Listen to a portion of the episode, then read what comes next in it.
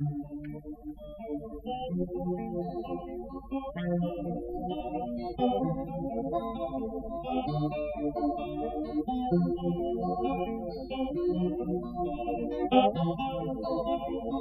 лабиринта дремлющего леса В серебряном замке плачет принцесса Деревья окутаны с гордым молчанием О, как эта сказка в развязке печальна царь, сраженный стрелою, Лежит у реки с пополневшей водою. Все птицы пустые попрятались кроны, И вместо их пения слышны только стоны. Со стеклышком в кармане и книгой в руке, В тяжелых сапогах и ночном паке, Путаясь ногами, раздвигая